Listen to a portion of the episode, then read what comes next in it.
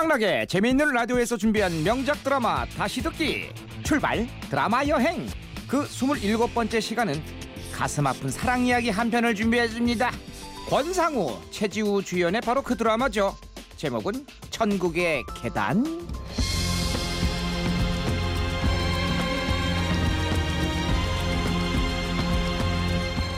천국의 계단. 이 드라마의 남자 주인공은 근육질에 꿀럭꿀럭 얼굴까지 잘생긴 이 오빠 되겠습니다. 이름하여 아권. 아 상. 우. 극중 이름은 차성주? 당사야 나 똥주. 저기 아저씨 시작부터 왜 이러세요? 아, 왜 내가 다시 보기로 얼마나 연습했는데. 하하 참.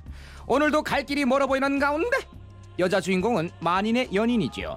세월을 잊은 그녀 최지우 씨입니다. 극중 이름은 한정서 성중 오빠, 성중 오빠 맞지? 두 분 정말 이러기 있기 없기 정말 알았어, 아이, 알았어, 알았어요, 알았어. 알았어요. 에휴 정말 잘할게. 아유 너 개그맨 부부 아니랄까봐 웃기고 시작하고 있어요 참.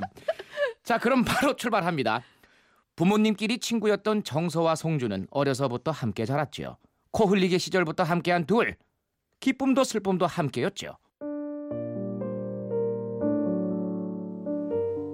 정서는 우리 아빠가 교통사고로 돌아가셨을 때 내 옆에 있었다. 그리고 정서 엄마가 안암으로 세상을 떠났을 때 난 정서 옆에 있었다. 우린 항상 같이 있었다. 나는 정서가 내 친동생이 아니어서 참 좋다. 왜냐하면 왜냐하면 비밀이다 참 귀엽죠 네 이렇게 어려서부터 정서를 좋아하는 송주 그리고 역시 송주를 좋아하는 정서 성주 오빠는 마술도 잘한다. 그리고 오빠는 내가 슬플 때 이렇게 얘기한다. 한정서 그렇게 웃는 거야. 그래서 나는 성주 오빠가 참 좋다. 나는 정서가 참 좋다. 좋다. 하여튼 요즘 애들 빨라도 너무 빠르죠. 어쨌든 송주의 엄마 민 회장은 글로벌 백화점 회장입니다. 송주는 재벌 2세 후계자지요. 조금은 뻔한 설정이죠 반면 정서의 아빠는 건축과 교수입니다. 민 회장과 정서 아빠 한 교수는 친구이자 둘 다 배우자를 잃은 같은 처지지만 친구 그 이상은 아니죠. 왜? 한 교수한테는 이미 이 사람이 있었거든요.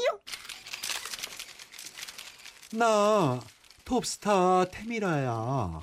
국민 배우 테미라. 한 교수는 정서에게 엄마의 빈자리를 채워줄 사람이 그녀라 생각하고 재혼을 합니다. 정서야. 이제 내가 네 엄마가 돼줄게. 어, 알았지? 네, 엄마라고 당장 못해도 괜찮아. 어휴, 우리 딸. 하지만 태미라에겐 이미 자식 둘이 있었죠. 태화와 유리 남매였습니다. 이때 유리 역할은 신인이었던 김태희 씨가 맡았었고요. 정서 지집에 얄미워 죽겠어. 유리야, 집에 같이 가자. 됐어 이 지집애야. 정서야, 한정서 같이 가자. 아, 성중 오빠. 참나 아이고 권상호 성주 오빠를 보는 순간 반짝하고 빛나는 유리의 눈 그렇게 둘의 사이를 시기하며 정서에게 온갖 못된 짓을 하지요 하지만 착한 정서는 당하기만 합니다 그리고 점점 계모의 본색을 드러내는 태미라 한 교수만 없으면 정서에게 손찌검에 구박에 온갖 계모짓을 다 하지요 뭐야? 네가 1등이고 우리 유리가 2등? 유리 너 아빠랑 살 때도 1등 안 놓쳤잖아. 유리가 전화 가서 적응하느라고. 어? 어머나 뭐? 적응? 너 지금 잘난 체하는 거야 뭐야?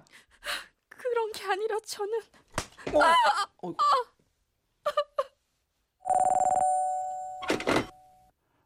어머 그래 송주구나.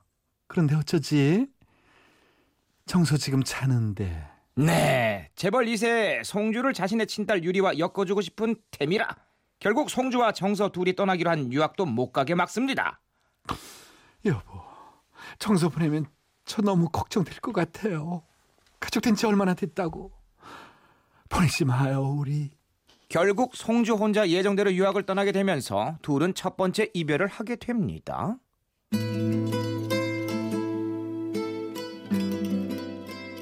오빠 가버리면 안 올 것 같아서 그럼 너무 무서워서.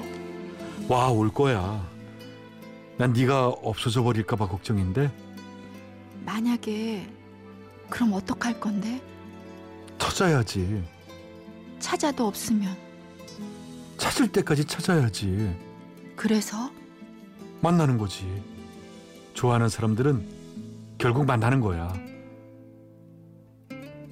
나 없어도 잘할 수 있지? 음. 나 없어도 웃을 수 있지? 어. 송주는 정서에게 목걸이를 걸어주고 유학길에 오르지요.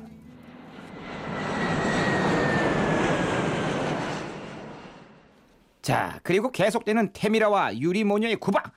하지만 그런 정서를 지켜주는 사람이 있었으니 그는 바로 바로 유리의 오빠 태화였죠. 정서를 사랑하는 태화. 하지만 송주밖에 없는 정서. 그렇게 엇갈린 인연 속에서 유학을 마친 송주가 돌아오게 되고 벅찬 재회의 순간 철길 하나를 사이에 두고 그만 이건 정서야! 드라마의 단골 레파토리 교통사고가 나고 말죠. 하지만 이 교통사고는 나엘이보다 더 나쁜 지집애 유리가 냈다는 사실.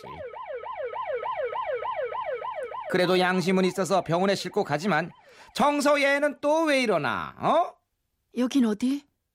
난 누구? 네 맞습니다. 또 하나의 단골 레파토리 기억 상실증. 거기다 마침 그때 좀 비켜주세요. 김 선생님, CT 실려? 여자 환자 신원 확인됐어요? 바로 영안실로 내리지. 배드도 모자라는데. 네, 신원 미상의 시신. 유리는 정서가 죽은 것처럼 꾸미고 기억을 잃은 정서를 자신의 친부에게 보내죠. 아, 물론 정서를 짝사랑하는 자신의 오빠 태화도 함께 묶어서 세트로 말이죠. 그렇게 정서는 지수라는 새 이름으로 살게 됩니다. 그렇게 5년이라는 세월이 지나고 이거 왜 이래요? 남의 디자인 카피하는 건 바로 구속감이야. 그동안 받은 정신적 물질적 손해배상까지 들어가면 가게 팔아도 힘들지. 아저씨, 배고픈데 설렁탕이나 시켜줘요. 길거리표 의상 디자이너가 되어 있는 지수 억척스럽게 살아갑니다. 우리는 우리의 송주 오빠를 따라다니지만 정서가 죽은 줄 알면서도 여전히 정서를 잊지 못하는 송주.